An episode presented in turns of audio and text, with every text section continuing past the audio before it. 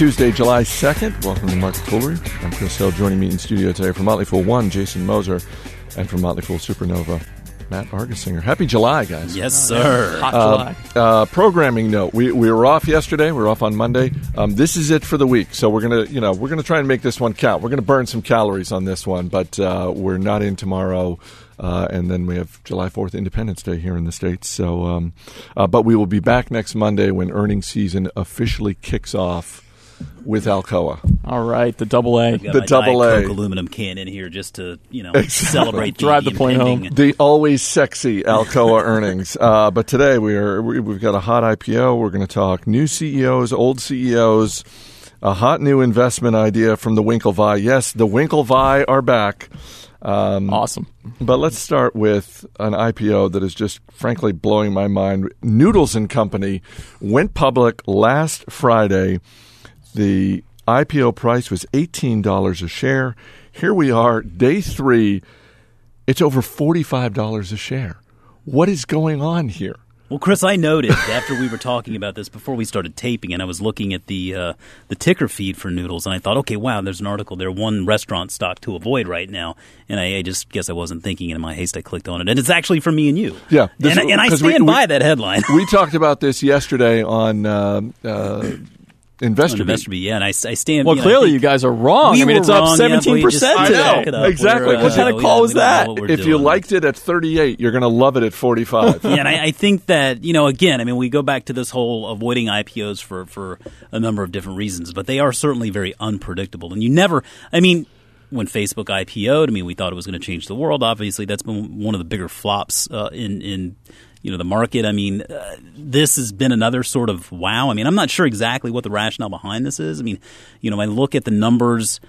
I mean, yeah, there is there's an interesting growth proposition here uh, with three hundred fifty or so restaurants and this aspiration to get to twenty-five hundred, you know, over the course of the next decade plus. Whether they can do it, who knows? I mean, that's that's a lot of supposition, and um, it also assumes that they're going to continue to build out a very quality offering there.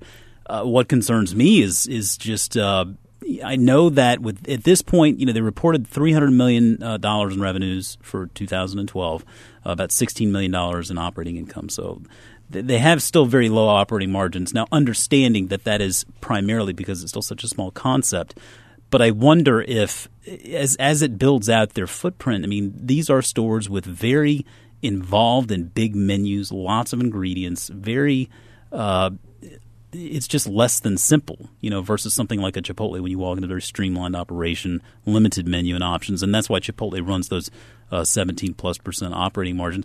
I'm sure that over time, Noodles and Company will, will improve their margin uh, picture, but I don't know that they could ever actually get to that level. And I think that these prices today are assuming a lot of good things happening for these guys. And, and correct me if I'm wrong, but everybody I've talked to to this point, I, I've not really heard anything terribly compelling about their menu offering either. I mean, most people I've spoken with don't really enjoy the food there. Yeah, there's one just up the road here from Fool Global headquarters. I've never gone in it, but some people here have, and, and the reviews are mixed. mixed. There's some people who sort of like it, but yeah. Uh, I've been, I'm, yeah, I've been to one. And there, there's one in um, Arlington, I guess, and you know, it's it, it's a big menu. A lot of options. You know, they've kind of got a semi-restaurant. I mean, you kind of you order your food, you sit down, and they actually bring it to you, but you have one of those numbers. It's not really full service. But, yeah, to me, I mean, it's nothing It's nothing super compelling, I guess. But when I see a, a, an I P O like this that's up, gosh, what, one hundred twenty percent? Yeah. I mean, you know, I wonder what that what that tells me about the, uh, the market. And we, we, the market's been very strong, obviously, this year, the past few days. I P O, you know, market might be heating up. I'm not sure though that it's it's it's telling me that the market's too pricey right now. I mean, if you look at the, the pace of I P Os, we are ahead of last year's pace. Yeah. Um, in terms of the number of I P Os by by quite a, a big margin, but we have to remember last year had Facebook, which was huge, one of the biggest I P Os of all time. Proceeds from I P Os this year are actually running behind a little bit of last year if you include Facebook. And so, you know, it, it, to my mind, given the strength of the stock market, the low interest rates, you know, really low ca- overall capital costs, even though interest rates have come up a little bit.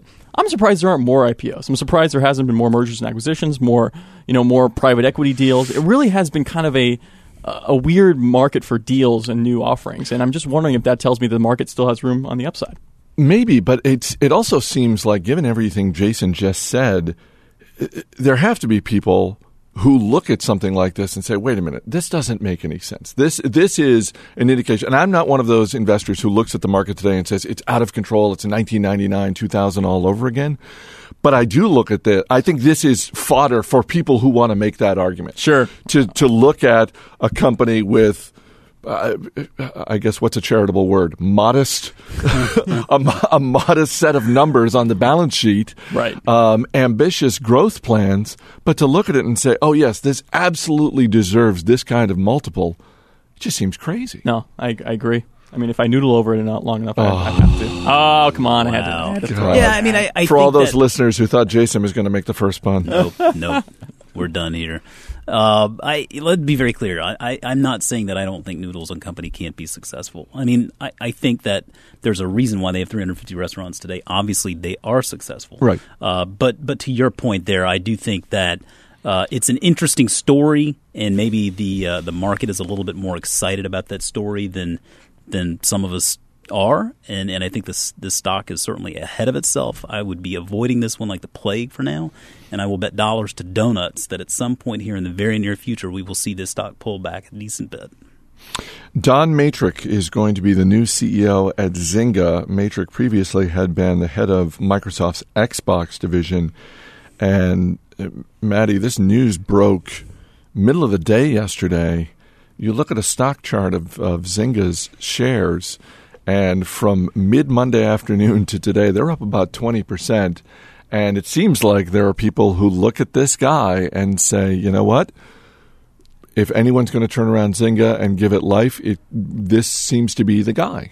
Yeah, this I mean, reminds me a little bit about, you know, the Buffett's old quote about, you know, if if you have a reputation for brilliance as a manager, it doesn't really mean much because the reputation of the business is usually one that holds on. Zynga hasn't been Zynga's been a struggle. It's down a lot from it. I mean, seventy percent I think from its I P O. Uh, I I view this as really good news for Zynga. I think I think this is a great hire for them. For Matrix, I almost almost think it's like a it's a demotion. To be honest with you, I mean, if I look if, if I look at my he was head of Microsoft's Xbox Xbox business. I mean, ten years ago, Xbox didn't have a dog in the the game oh, yeah. console fight. I mean, it was essentially Sony and Nintendo, and in the in the space of a decade, Microsoft has built this multi-billion-dollar gaming business, and they're, they're it's huge. And I just I'm like, would I would I step away from that?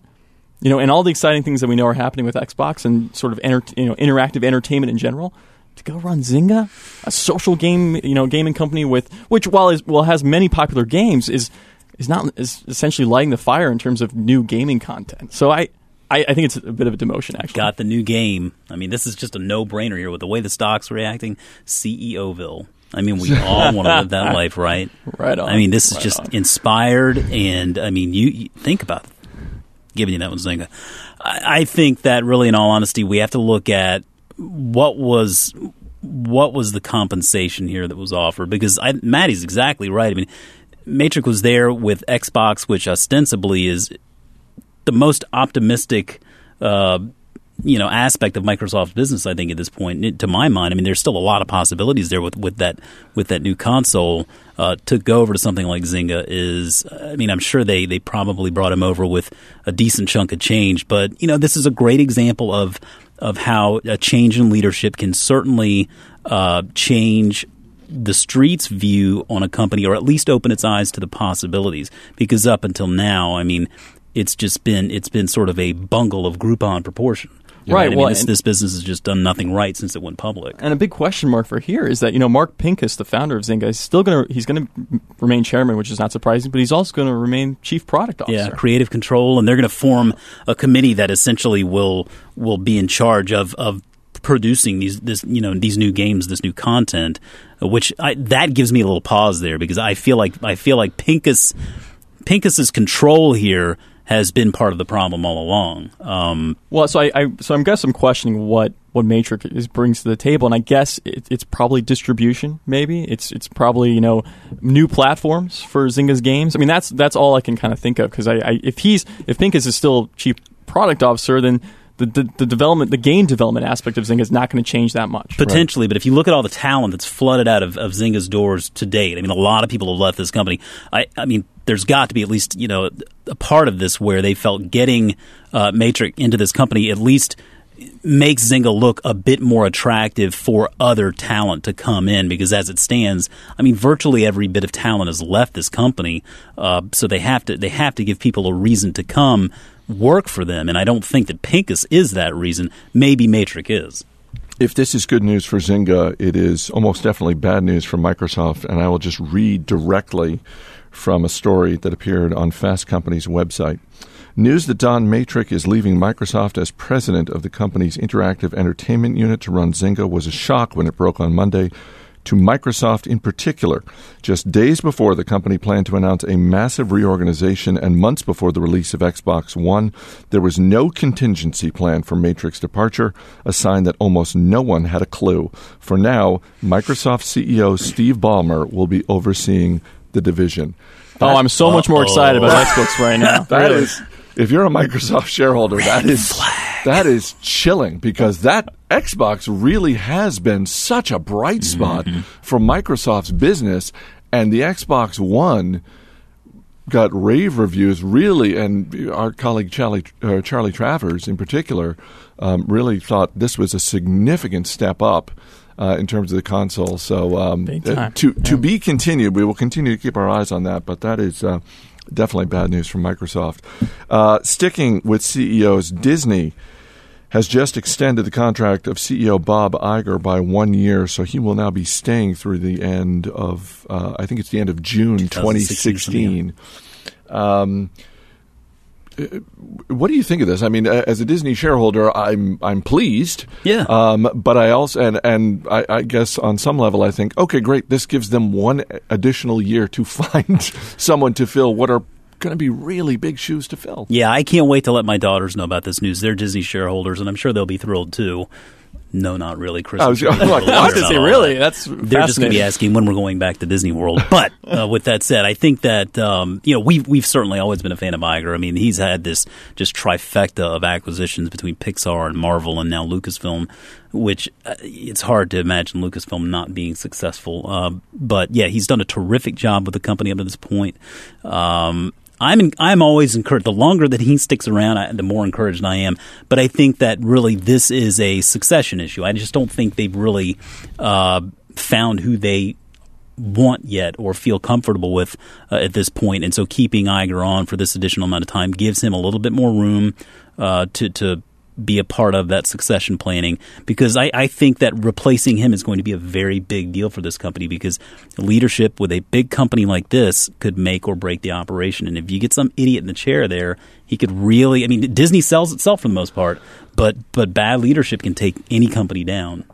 I, I agree, and I also think that when you look at – Uh, and again, all credit to Iger for making these acquisitions, but part of the challenge here for, for Iger – for the next couple of years, and whoever fills his shoes, is you've got these increasing um, little domains, the studio division, uh, someone like a John Lasseter who rose to the ranks of Pixar and now oversees all of Disney animation, including Pixar. You've got E S P N, which is its own little empire. You've got the parks. And while on the one hand you have strong leaders at these positions, you also have You also have to manage them. Yep. You have to manage those egos. You have to deal with them. And, and that, to me, is going to be as big a part of the challenge as anything else. I agree. I mean, they've all sort of grown up and, and had long-term relationships with Iger. And if that's that's a huge void. Do you think part of it for Iger, and we, we had talked about this on Market Foolery, I think, a week or two ago, um, when we were talking about Lululemon uh, and Christine Day leaving, and uh, Tim Hansen had made the point on the podcast that he thought Christine Day uh, was not pushed out by the board. He thinks that she just sort of looked at the landscape, looked at her five and a half years uh, running the company, and thought, you know what? There's no way the next five years are going to be as good, and so I'm going to get out now.